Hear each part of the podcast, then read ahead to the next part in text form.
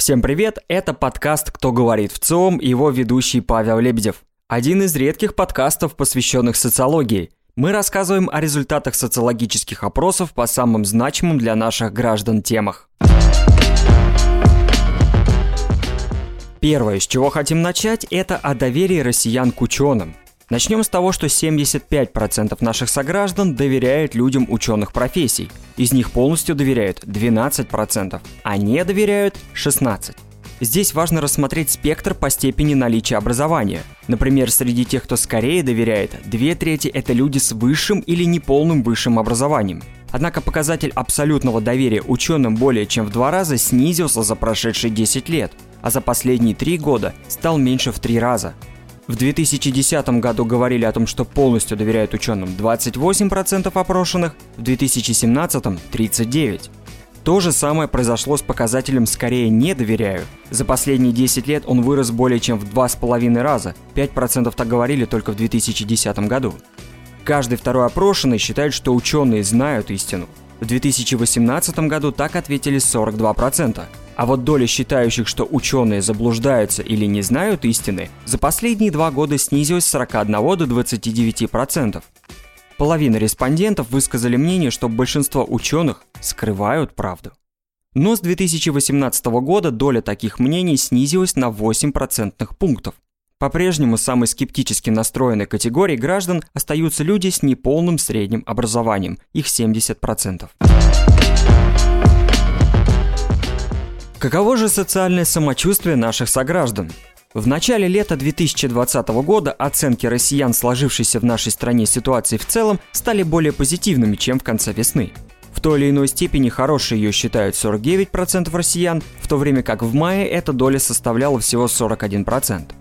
Например, по данным на июнь 2020 года, текущее экономическое положение в России считали хорошим 9% россиян, давали ему средние оценки 44%, а характеризовали как плохое 42% опрошенных. Но россиян при этом по большей части вполне устраивает жизнь, которую они ведут. Об этом сообщает практически каждый второй, 47% опрошенных. Колеблются в оценках 29% россиян, их жизнь отчасти устраивает, а отчасти нет – Каждый четвертый сообщает, что он не удовлетворен той жизнью, которую сейчас ведет. Если говорить о будущем, то через год россияне и их семьи будут жить лучше, полагают 20% опрошенных, а также, как сейчас, 45%. А вот ждут ухудшения только 23% наших соотечественников. От зарплаты до зарплаты. Да, мы часто слышим такое выражение, но есть ли фактическое подтверждение этим словам? Отвечает в ЦИОМ. Начнем с того, что большинство работающих получают заработную плату дважды в месяц, таких 72%. Данный формат выплат чаще отмечают работники бюджетной сферы 87%, а вот в коммерческом секторе 61%. Еще 11% занятых опрошенных получают зарплату один раз в месяц, о другой периодичности выплат, например, по факту выполнения работ, сообщили 15% работающих.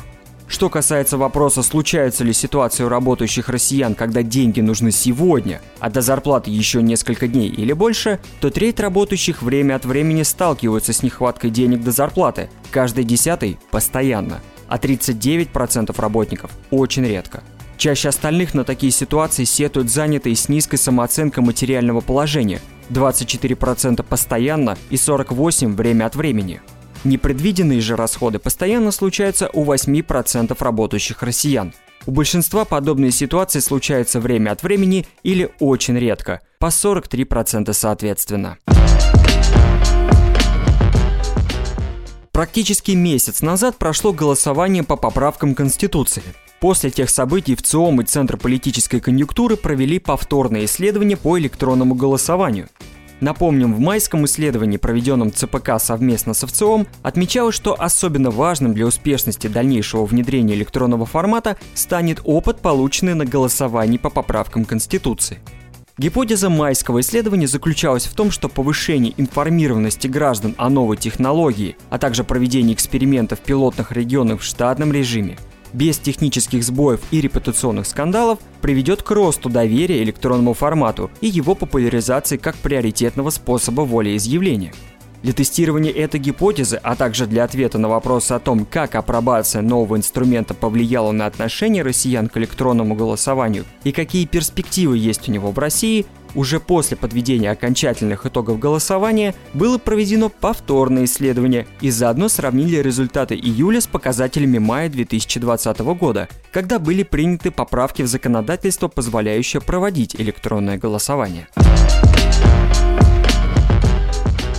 Итак, какие получились результаты? Первое.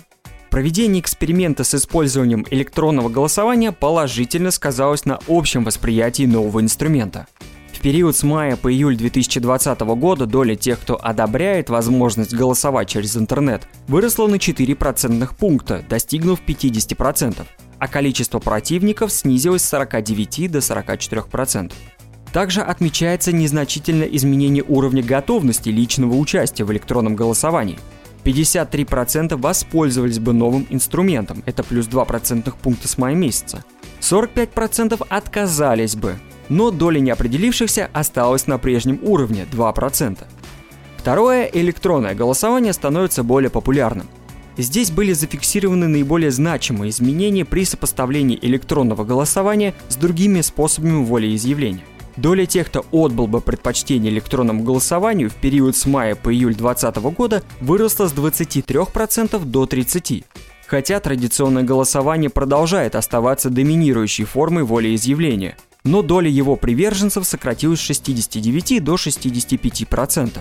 Наряду с этим россияне все меньше допускают возможность умышленных манипуляций при голосовании через интернет – 33 против 43% в мае текущего года – Однако пятая часть опрошенных по-прежнему не верят в техническую надежность системы.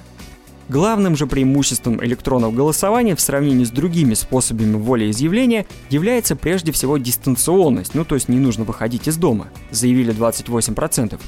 Быстроту отмечают 16% и также удобство 12%. Это говорит о том, что при общих равных, то есть информированности, надежности и прозрачности системы, граждане будут делать выбор в пользу электронного голосования как наиболее простого и быстрого инструмента. Но минусы дистанционного голосования во многом являются следствием репутационных проблем самого института выборов в России. В топ-3 недостатков, по мнению россиян, это простор для фальсификаций прежде всего, заявили 21%. 15% говорят о риске утечки данных. Да и вообще некоторые респонденты отметили отсутствие интернета как такового, это 12% так сказали. Другое дело, что электронное голосование по поправкам Конституции заметно изменило отношение к новому инструменту в различных возрастных группах. Если в мае чаще других электронное голосование выбирали респонденты от 18 до 24 лет, то в июле заметно выросла поддержка возрастной группе от 25 до 34 лет и составила 46%. А также подтянулся возраст от 35 до 44 лет с 27% до 36%. К сожалению, результаты исследования показали довольно низкий уровень информированности граждан о возможности сделать выбор дистанционно на голосовании по поправкам Конституции для жителей Москвы и Нижегородской области – так, 42% респондентов хорошо знали о том, что в этих регионах была возможность проголосовать дистанционно, столько же что-то слышали об этом. Еще 16% слышали об электронном голосовании впервые. Это позволяет говорить о том, что 58% россиян не были осведомлены в полной мере о новом инструменте. И это продолжает оставаться значимым барьером к популяризации электронного формата и фактором, способным вызывать недоверие к нему. Спасибо всем за прослушивание. Напоминаю, наш подкаст можно послушать на Яндекс Музыке, Apple и Google Подкаст. Ищите нас там, подписывайтесь, ставьте оценки и рекомендуйте друзьям. Это все-таки единственный пока подкаст о социологии. С вами был Павел Лебедев, и это подкаст «Кто говорит в ЦИОМ». Услышимся через неделю. Пока.